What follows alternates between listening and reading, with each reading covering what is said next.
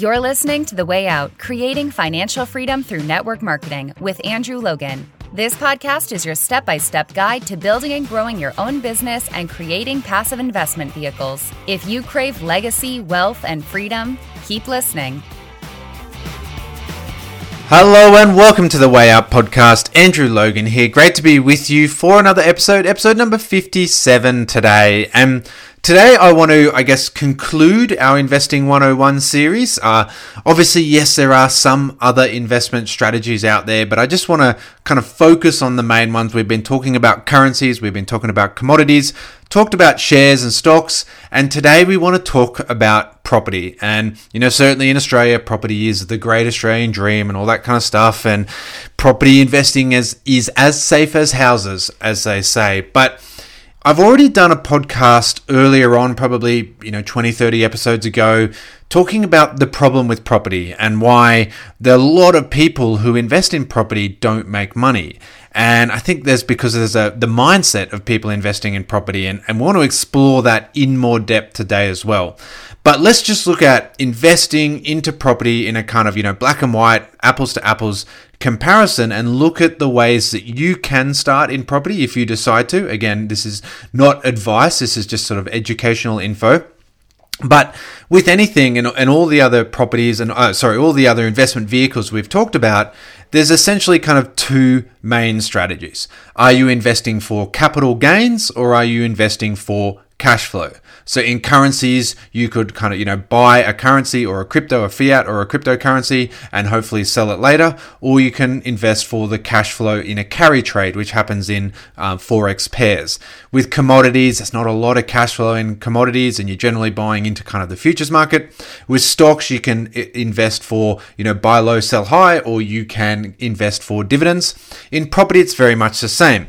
And again, when we talk about property, it's an umbrella term. So we can talk about property investing, but we could be talking about residential property, industrial property, commercial property.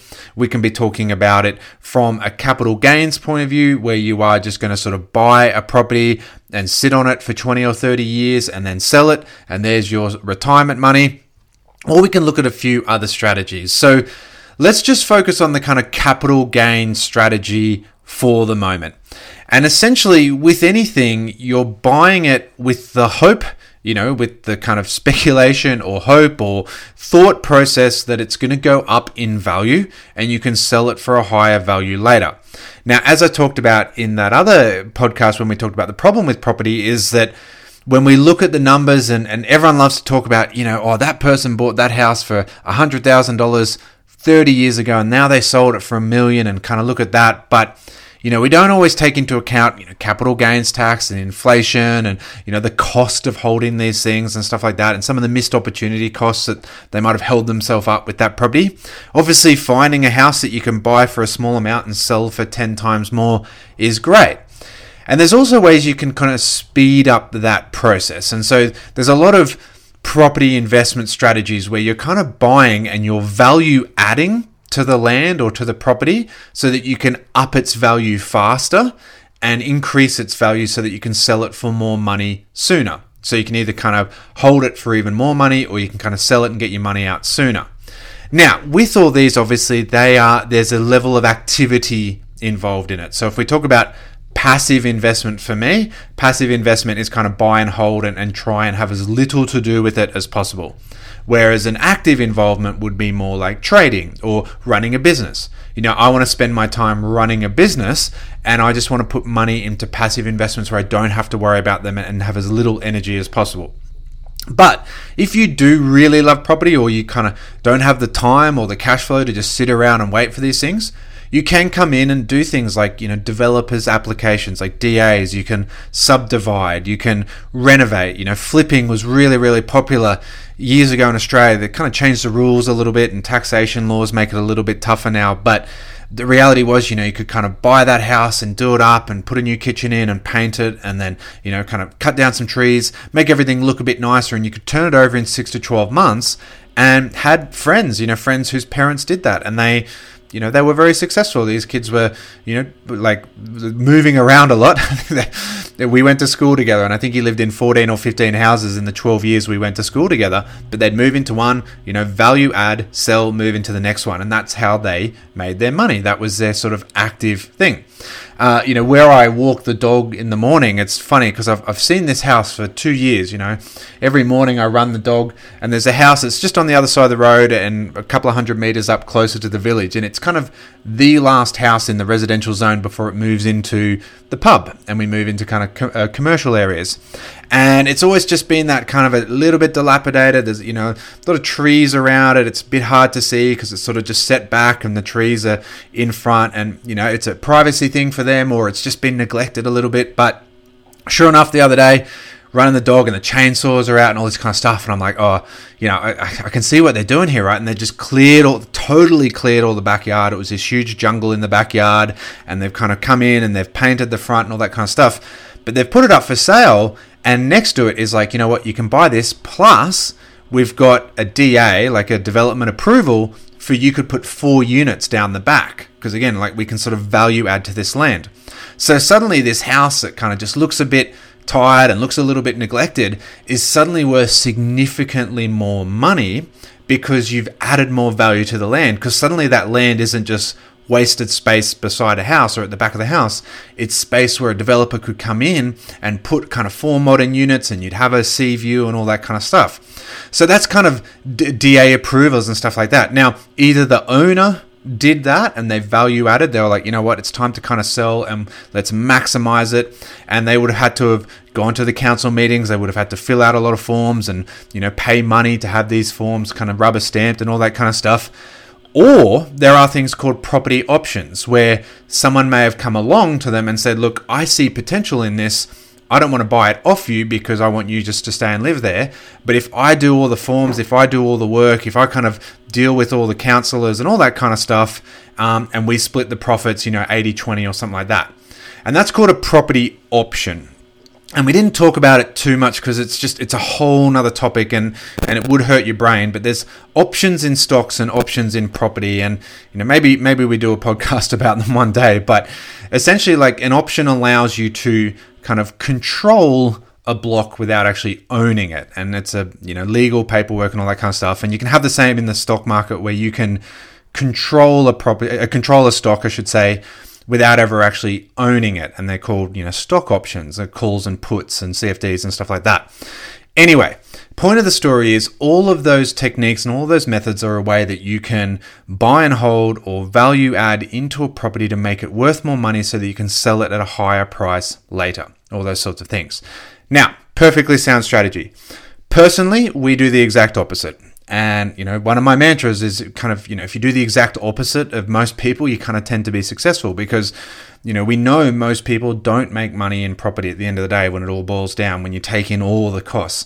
And we know that most people are kind of broken, unhappy. So in my mind, it was always like, well, if I if I do the opposite of most people, I'll you know maybe I won't be broken, maybe I won't be unhappy, maybe I'll be kind of you know successful and happy, like all those sorts of things. So we buy property purely for the cash flow, but even more, and I did this in a kind of more in-depth video for our elite mastermind team that that I work with, and you know, working really closely with uh, one of the ladies, and and it's you know I won't share her exact numbers or something, but we've been crunching some numbers with her about this because if you look at one house in isolation for cash flow, it's not very good. And we were sort of crunching the numbers for her, and she's kind of come back and like, oh man, all this, all this, just to kind of make you know a small paltry amount but this is where the leverage of property is the, what really attracts me to it. And you know, it's it's not about buying property as such. It's about the ability to create cash flow. So what do I mean by that? So if you buy a house for cash flow, that means you don't really care if the house property goes up and down. You want to buy generally. Uh, it's generally just kind of that one lower notch of the market where people want to rent and they just want to own a house, uh, not own, but sort of be renting in a house where they're going to rent for it long term and they'll take care of it. But you're not kind of going for these, you know, really beautiful flash fitted out houses where you're really paying for a lot of expensive fixtures and fittings.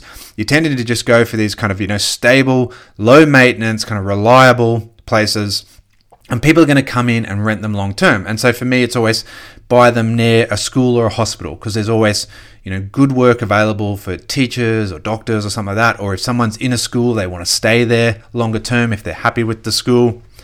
But you have one person in there and they're renting. And as I say, if the, if you're making more money from the rent than the cost of holding the house, then you're getting cash flow. Now, initially, it may not be that much, but next year, it's going to be a little bit more. And next year, it's going to be a little bit more. And rent tends to sort of, you know, slowly creep up along with the cost of living. And as you pay down the loan, your profit starts to become a little bit bigger as well. So, one house in isolation, yes, not going to make a lot of money. We're going to sort of creep up. But after three or four years, you should be starting to earn a little bit more money from the rent and you should be starting to have a bit more profit coming through because the interest payments are getting lower. But here's the really big thing there should be equity in the house now, and we can use that equity to buy the second one. Now, every country will have different rules and all that kind of stuff. So, again, this is not personal financial advice. But in Australia, we can use the equity of one as the deposit for the second one. So then we can find another really good house and another one in that sort of same, you know, area and, and same kind of mindset and same, you know, setup as the old one. And we can use the deposit of that one to buy the second one. Now, here's what we have actually done is let's say that second one, even if that second one makes $5 a week, but if I've used the equity from the first one as a deposit for the second one, I've created $5 a week without having to spend any money. So I've I haven't taken any money out of my pocket. I've just gone to the bank and they've said, "Yep, there's enough equity in this first one that you can get a second one." And now this first one's starting to make a little bit more money and then I've created a second one that's making money without us having to take any money out of our pocket. So there's no physical investment from our point of view. There's no actual kind of, you know, what's your cash on cash return or what's your return on investment because the investment was zero. So, you know, I mean, $5 a week in isolation, yes, that doesn't sound that interesting. But $5 a week went from zero, you know, if I turn $0 into $5 a week, then I've just got to keep duplicating this process, right? Like, I've created cash flow. And so I've got the first house that's now starting to bring in, you know, as I said, the rent's going up and the expenses are going down. Maybe it's starting to bring in $50 a week. And the second one starts bringing in $10, $20, $30 a week as things start to grow. And now we've got two going up in value. So I can create equity twice as fast.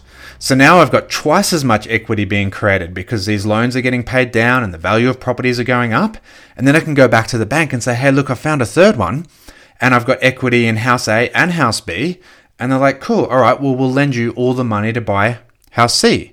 And again, even if it's only $10 a week, I've created $10 a week out of nothing and I've created that as well as the ten, you know, five ten dollars a week from House B and the fifty dollars a week by now from this one from House A, and we start to get this compound effect in place.